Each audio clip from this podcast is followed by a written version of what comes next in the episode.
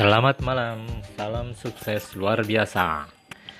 Kali ini saya akan berbicara tentang produk yang tadinya dianggap gagal, kemudian belakangan menjadi sukses luar biasa. Saya beri judul Kisah Sukses tentang Produk Gagal. Ini adalah kisah perusahaan bernama Minnesota Mining and Manufacturing Corporation atau dikenal dengan 3M atau 3M. Yang sesuai namanya ini adalah sebuah perusahaan pertambangan yang berdiri pada tahun 1902 di Minnesota, Amerika Serikat. Awalnya 3M melakukan riset yang dipimpin oleh Spencer Silver untuk menciptakan kertas dengan perekat. Namun hasil riset tersebut dianggap gagal karena lem ciptaannya tidak merekat dengan baik. Beberapa waktu kemudian, perusahaan mengadakan kompetisi ide kreatif yang diikuti oleh para karyawan. Eric Fry, salah satu karyawan, sedang menggali ide bagaimana cara membuat pembatas halaman buku agar mudah digunakan. Kebiasaan pada saat itu adalah memberikan pembatas pada buku dengan kertas tetapi pembatas tersebut berserakan bahkan berjatuhan di lantai. Dia kemudian teringat salah satu koleganya yaitu Spencer Silver yang pernah gagal mengembangkan produk perekat. Harry Fry mencoba lem tersebut pada sebuah kertas dan menjadikannya pembatas buku yang sedang ia baca kertas tersebut dapat menempel dengan baik tetapi tidak merusak buku yang ia baca saat dilepas. Tidak hanya itu, selain sebagai pembatas buku, siapa pun bisa memanfaatkan kertas ini untuk menulis catatan penting, menulis pesan, dan membuangnya jika sewaktu-waktu tidak dibutuhkan. Ari Fry berhasil menggali ide dari produk gagal. Lem yang tidak merekat dengan kuat karya Spencer Silver menjadi lem untuk kertas yang bisa ditempel di mana saja dan bisa dilepas kapan saja. Atas ide kreatifnya itu, Arifai memenangkan hadiah besar dari kompetisi tersebut dan hasil penemuannya disebut post-it notes di berbagai negara, produk 3M ini laku keras, tentunya termasuk di Indonesia. Kini kertas posit mengalami banyak kemajuan dengan lebih dari 4000 varian produk dan telah menjadi merek yang sangat terkenal dan sangat disukai di seluruh dunia. Teman-teman semua, banyak jalan menuju sukses Salah satunya dengan menggali gagasan baru dari sebuah produk yang telah dinilai gagal. Dalam kasus ini, tentuah lupakan kegagalan masa lalu menjadi kurang relevan. Sikap yang tepat adalah cermati kegagalan tersebut. Siapa tahu ada langkah lanjutan yang diperlukan untuk membuat kisah produk gagal menjadi sukses. Selamat malam.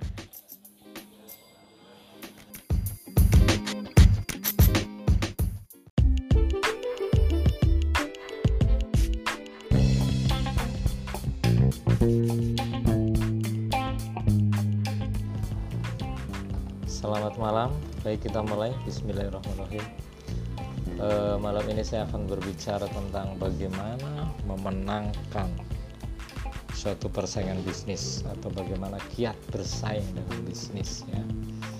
e, Saya akan mulai dengan e, tiga hal. Yang paling prinsip dalam memenangkan persaingan karena di mana pun kita menjalankan suatu usaha entah itu usaha kecil maupun besar selalu saja kita dihadapkan pada suatu persaingan. Jadi kalau bisnis itu tidak menghadapi suatu pesaing justru jadi aneh karena jangan-jangan bisnisnya memang tidak ada pembelinya. Kalau kita jualan soto misalnya di Papua tidak ada pesaing. Tapi ternyata di sana orang nggak suka soto kan percuma saja. Lebih baik mana anda menjalankan suatu usaha misalkan eh, toko komputer pilih di Glodok atau di Pasar Induk Ramat Jati? Tentu saja Anda memilih di Glodok. Loh di sana kan banyak persaingan. Iya tapi kan di sana banyak pembeli kalau anda jualan komputer di pasar induk Kramat Jati di sana orang datang untuk beli sayuran. Itu kira-kira. Jadi memang mau nggak mau kita memang harus bersaing. Nah sekarang bagaimana cara menghadapi persaingan itu sendiri?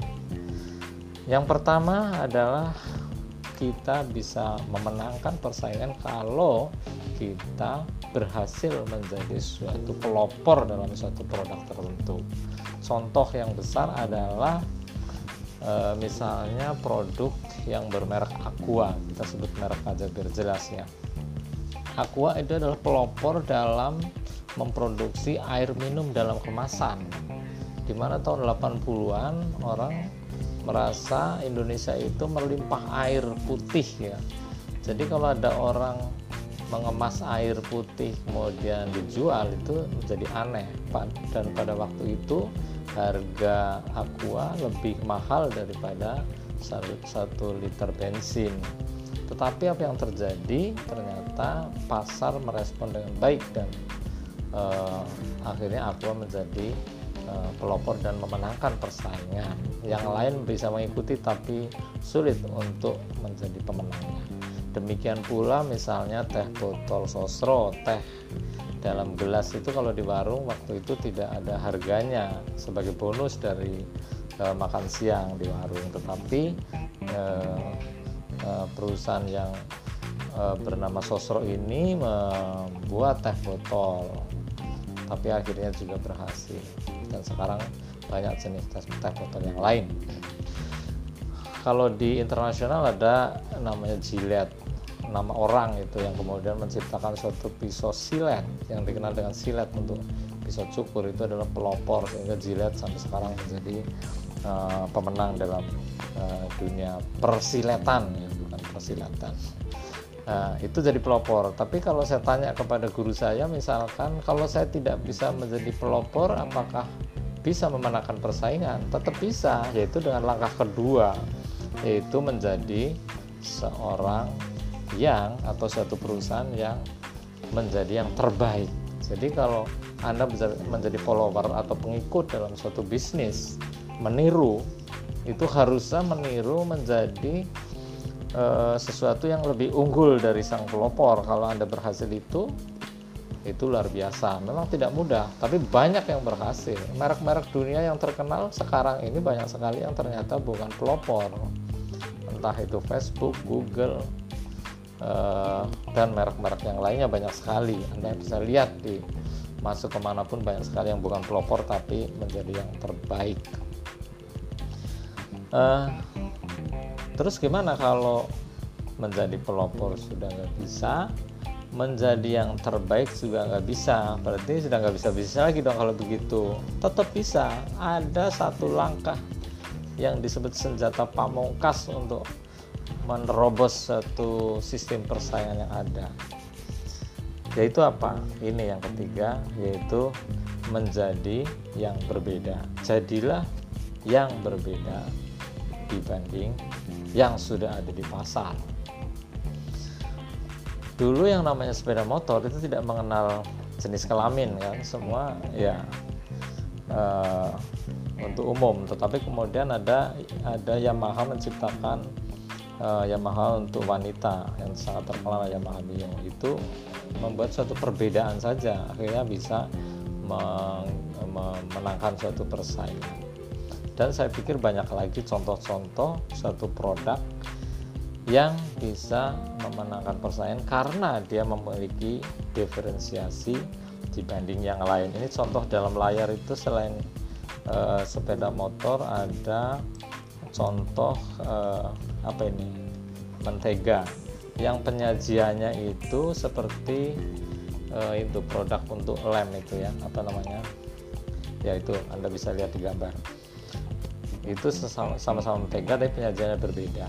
Nah ini makanya dikenal dalam bisnis itu perbedaan itu bisa disajikan memang kontennya atau isinya berbeda, tapi bisa juga perbedaannya hanya konteksnya saja.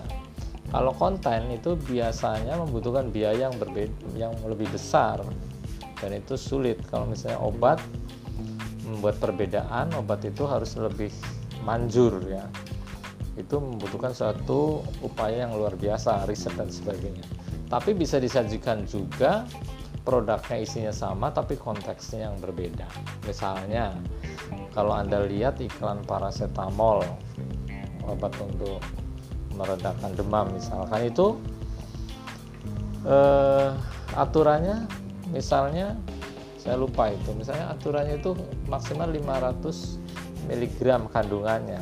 Ya semua perusahaan akan produksi semaksimal itu tetapi dalam penyajiannya berbeda-beda. Iklannya ada menggunakan uh, motor balap atau mobil balap ada yang juga dengan raja dangdut dan sebagainya sehingga di situ tercipta suatu segmen yang berbeda. Nah gitu. Contoh perbedaan dalam konteks. Misalnya ada seorang pengusaha yang menyajikan uh, ya dulu nih tahun 2000-an itu teman saya membuat suatu usaha ikan patin dan dia promosikan ikan patin rendah kolesterol gitu kan. Jadi seolah-olah hanya ikan patin yang rendah kolesterol. Saya sampaikan kenapa disebut seperti itu kan ikan lain juga rendah kolesterol. Dia sampaikan ya salah sendiri yang lain nggak ngomong duluan gitu kan. Jadi konteksnya saja dia menyajikan ikan patin rendah kolesterol sehingga orang mau waktu itu membayar uh, ikan patin lebih mahal daripada ikan yang lainnya. Saya pikir banyak perusahaan-perusahaan yang berhasil menyajikan sesuatu yang berbeda sehingga dia bisa memenangkan persaingan. Contoh yang sederhana di Solo itu ada uh, gudeg yang sangat terkenal yang dibukanya itu tengah malam gitu loh. Jadi dia menyajikan yang berbeda khusus untuk orang yang pengen malam-malam keluar rumah mak, eh, makan gudeg gitu loh tidak disajikan walaupun mungkin bisa tapi dia sengaja penyajiannya itu atau buka warungnya itu tengah malam sampai dini hari itu menjadi sangat terkenal gara-gara eh, warung itu buka tengah malam eh, dan banyak lagi yang lainnya tapi mudah-mudahan yang singkat ini bisa menginspirasi Anda semua dalam rangka memenangkan persaingan. Terima kasih. Salam sukses luar biasa.